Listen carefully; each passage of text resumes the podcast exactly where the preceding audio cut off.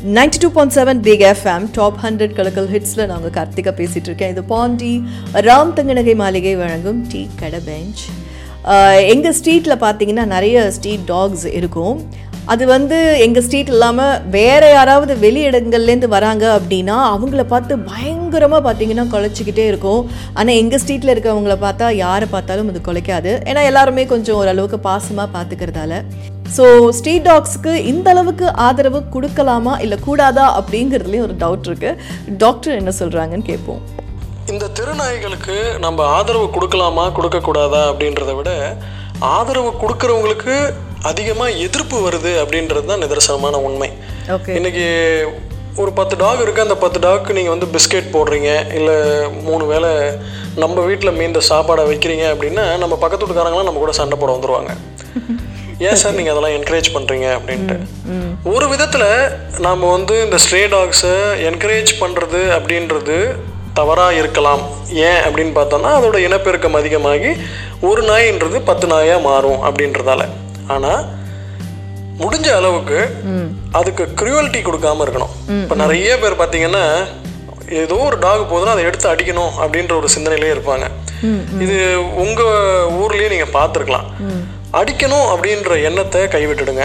ஏன்னா நிறைய பேர் ஒரு குச்சி எடுத்து அடிக்கிறது இல்லை சும்மா ரோட்டில் போயிட்டு இருக்கோம் அந்த நாயை வந்து கல்லால் அடிக்கிறது.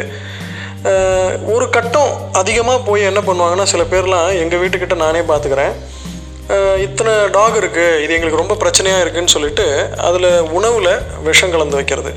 ஏன்னா ஒரு கால்நடை மருத்துவராக இருக்கிறதால நான் பார்த்தது நிறைய செல்லப்பிராணிகள் முக்கியமாக ஸ்ட்ரே டாக்ஸ்ன்னு பார்த்தீங்கன்னு வைங்களேன். இது மாதிரி இந்த ரேட் பாய்சனிங்கால் இறந்த டாக் மிக மிக அதிகம். என்னோடய அனுபவத்திலே நான் சொல்லுவேன். அது ஏன் அது மாதிரி பண்ணுறாங்க அப்படின்னு தெரியல. கிராமப்புறங்களில் வந்து பார்த்தீங்கன்னா கோழியை பிடிச்சிட்டு சாப்பிட்றது ஆடை கடிச்சு விட்டுடுது அப்படின்னு சொல்லிட்டு அவங்க அது மாதிரி பண்ணுறது இது ஒரு விதத்தில் வந்து தவிர்க்க வேண்டிய விஷயம். ஏன்னா அதுவும் ஒரு உயிர் வாழற ஜீவன். ஸோ அதுக்கு நம்ம என்ன பண்ணலாம்?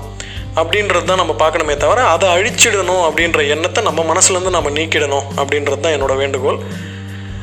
அருகில் இருக்கிற முனிசிபாலிட்டியில் கம்ப்ளைண்ட் பண்ணிங்கன்னா அவங்க அதற்கான ஏபிசி அப்படின்னு சொல்கிற இந்த அனிமல் பர்த் கண்ட்ரோல் ப்ரோக்ராமை கொண்டு வருவாங்க. அந்த இனப்பெருக்கத்தை தடுத்தாலே அடுத்து வந்து அந்த பாப்புலேஷன் வந்து கண்ட்ரோல் ஆகிடும் ஸோ நம்ம அதை ரிப்போர்ட் பண்ணி அது இனப்பெருக்கத்தை குறைச்சி மீண்டும் நிறைய நாய்கள் வராமல் இருக்கிறத தவிர்க்கலாமே தவிர அதை ஒரேடியாக அழிக்கணும் அப்படின்ற மனநிலையில் யாராக இருக்காங்க அப்படின்னா அவங்களுக்கு எடுத்து சொல்கிறது நல்லது அதை தவிர்க்கிறதும் நல்லதுன்னு நினைக்கிறேன். எஸ் ரோட்டில் வந்து சும்மா அப்படியே டாக்ஸ்லாம் வாக்கிங் போயிட்டுருக்கும்போது கை சும்மா இல்லாமல் பரபரன்னு கல்லை எடுத்து நிறைய பேர் அடிக்கிறத வந்து நானே பார்த்துருக்கேன். டாக்டர் சொன்ன மாதிரி நானும் அதை வந்து பார்த்துருக்கேன்.